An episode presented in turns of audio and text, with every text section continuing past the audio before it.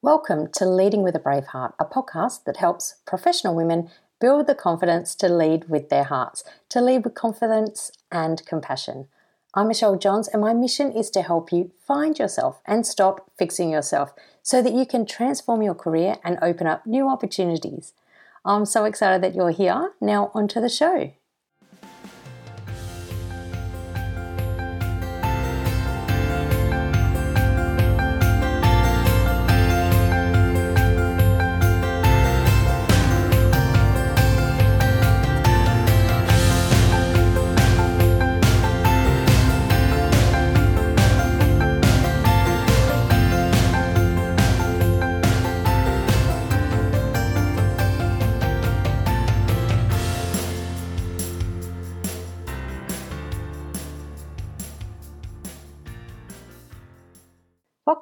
This episode, I want to share with you some practical ways to get courageous at work. A couple of episodes ago, I shared what it means to be confident and how one way to feel more confident is to do the scary thing. So that's all very well, but how does one go about being more courageous to do that scary thing or take that action?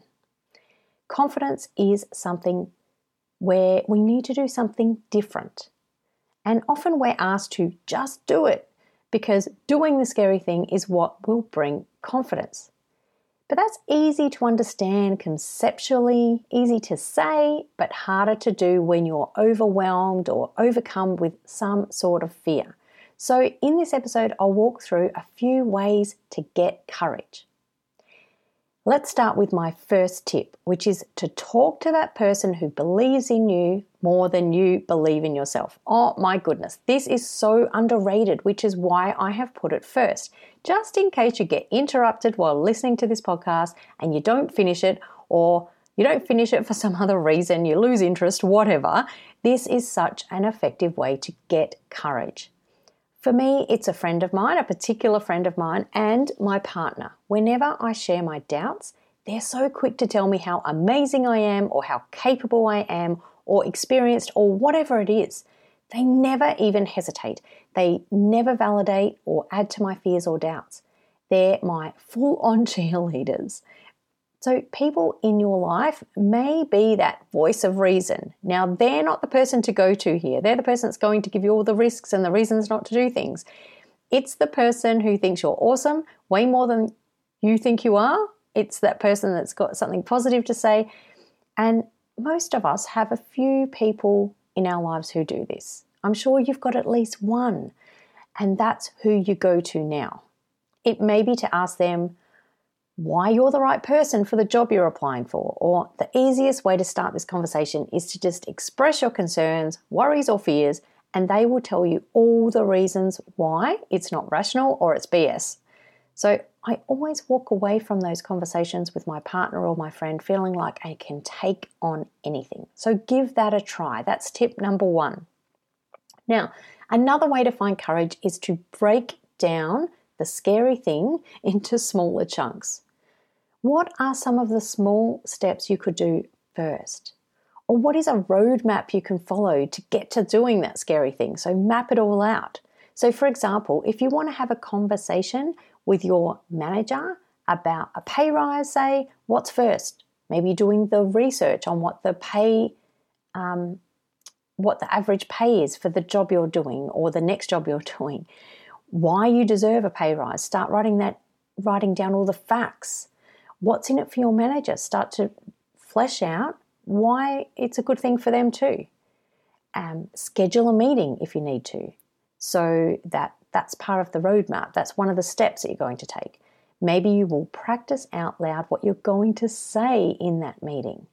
All of these things are smaller steps, and you can break it down and make them all tasks rather than the whole thing of just going in and asking for a pay rise. So breaking down your scary thing or your the thing you're having fear about or that you need courage for into smaller steps and then do one thing at a time. Now, a third tip is to do the prep. This is like getting your backpack ready for a climb. So you're about to go on a mountain climb and you need to think about all the things you need to put into your backpack so that you can prepare for that climb. So the climb of your scary thing or the thing that you've got a bit of fear over, you need courage for, may be getting that backpack ready. So, doing the prep. Now, just to bring this to life, you may have been asked to present an idea or your team's performance or the financials in a meeting. Maybe it's with senior executives or senior leaders. Get all the things lined up first. So it could be getting the content of your slides re- ready, getting familiar with what, what's in there, the content, getting comfortable with all of that. Then getting what you're going to say ready, so your speaker notes, if you like. Maybe getting prepared with who will be in the room, who are your audience, um, who's going to be there, who's going to be, what type of personalities will you have there, who's going to be um, challenging you, who do you, who will you look at for support, who will give you a smile and a nod, who is the person you don't want to look at because they won't. Um, think about the challenges that will come your way. Put that into your backpack. What are the challenges that are going to come your way in all your preparation for managing those challenges or managing a question that you don't know the answer to? Have a simple one liner. I I'm not sure of the answer to that. I'll get get on get back to you. I'll talk to my team who have the detail. I'll talk to this person who has that detail and I'll get back to you after this meeting. And the other thing you want to put in your backpack to do the prep is the mindset. Remembering how the people in the room are all humans like you and um, that you're just one of them and you're equal. And that sort of thing um, needs to go into your backpack, and that is your preparation. So that was tip number three. So, tip number four is to use visualization. Now, this is something that you may or may not be familiar with. Visualize yourself doing the presentation, getting the job. Visualize the result, what you're hoping to achieve in doing this scary thing or the thing that you need courage for. It could be the outcome could be getting the letter of offer for a promotion. How will you feel when you get it? Visualize what you'll be doing, where you are, how you'll be feeling, and all those things. Maybe it's about how the audience will clap when you do your presentation. Or it could be that the CEO will thank you for the idea you put forward. Visualize what that will look like and how it will feel. Now, look into this one um, and look into visualization and how powerful it can be if you're being a little skeptical here or you can't see how it will work for you. I like doing visualization with clients. It gets people to imagine the results and the implications if things don't even go well or don't go to plan. And it's not a big deal. What is the result when things don't go well? Well, people move on and do other things. They're not concerned about it. So it's mostly important to do this visualization, though, to build people's energy and confidence, and it usually inspires them to take action. So that's why I like to use it with my clients. Now, number five, research. Sometimes a way to build courage is to do some research. So, my fifth tip is to open up Google, have a look on LinkedIn or other resources you have where you can find out how other people approach the situation you're faced with.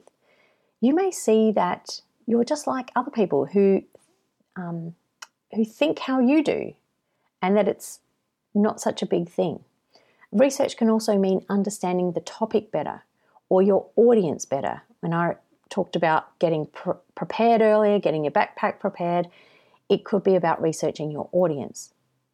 Or whatever a first step, step could be for you, do the research about that. So don't go down a rabbit hole here, though.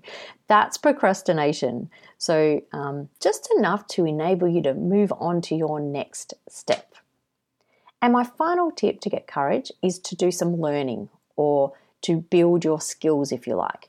Now, I'm not a big advocate for go and get more qualifications, do more training, but sometimes it is necessary. So it may be a big jump. It may be going for a promotion where a, where there's new skills that are required and you would like to get some new skills. So doing a course or getting some support can help you, especially if it's something like um, a big event or uh, a big ask, if you like. You might want to do some building of your skills. Now, obviously, if you're looking to practice law or run a finance business, you need the qualification. So you will want to do that. If you want to build a website or something like technical like that, and you want to present it to your team and show how it could be useful, or to your manager, you may want to do a short course on the best way to build a website rather than just go and um, you know, give it a, giving it a go. If you want to speak in front of a large audience and you do have major problems with presenting, you may want a speaking coach, for example. So, there you are six ways for you to get more courageous at work. Now, remember when it comes to feeling confident, your first step may simply be to become aware of why you don't feel confident and your personal reaction to scary situations. And I talked more about that back in episode 47, which was a couple ago. So, if you want to get some more inspiration or get more courageous at work, you can always join my next free Confidence Cure workshop, which I run most months. So, you can see the sign up link in the show notes today as well. So, until next time, have an awesome week.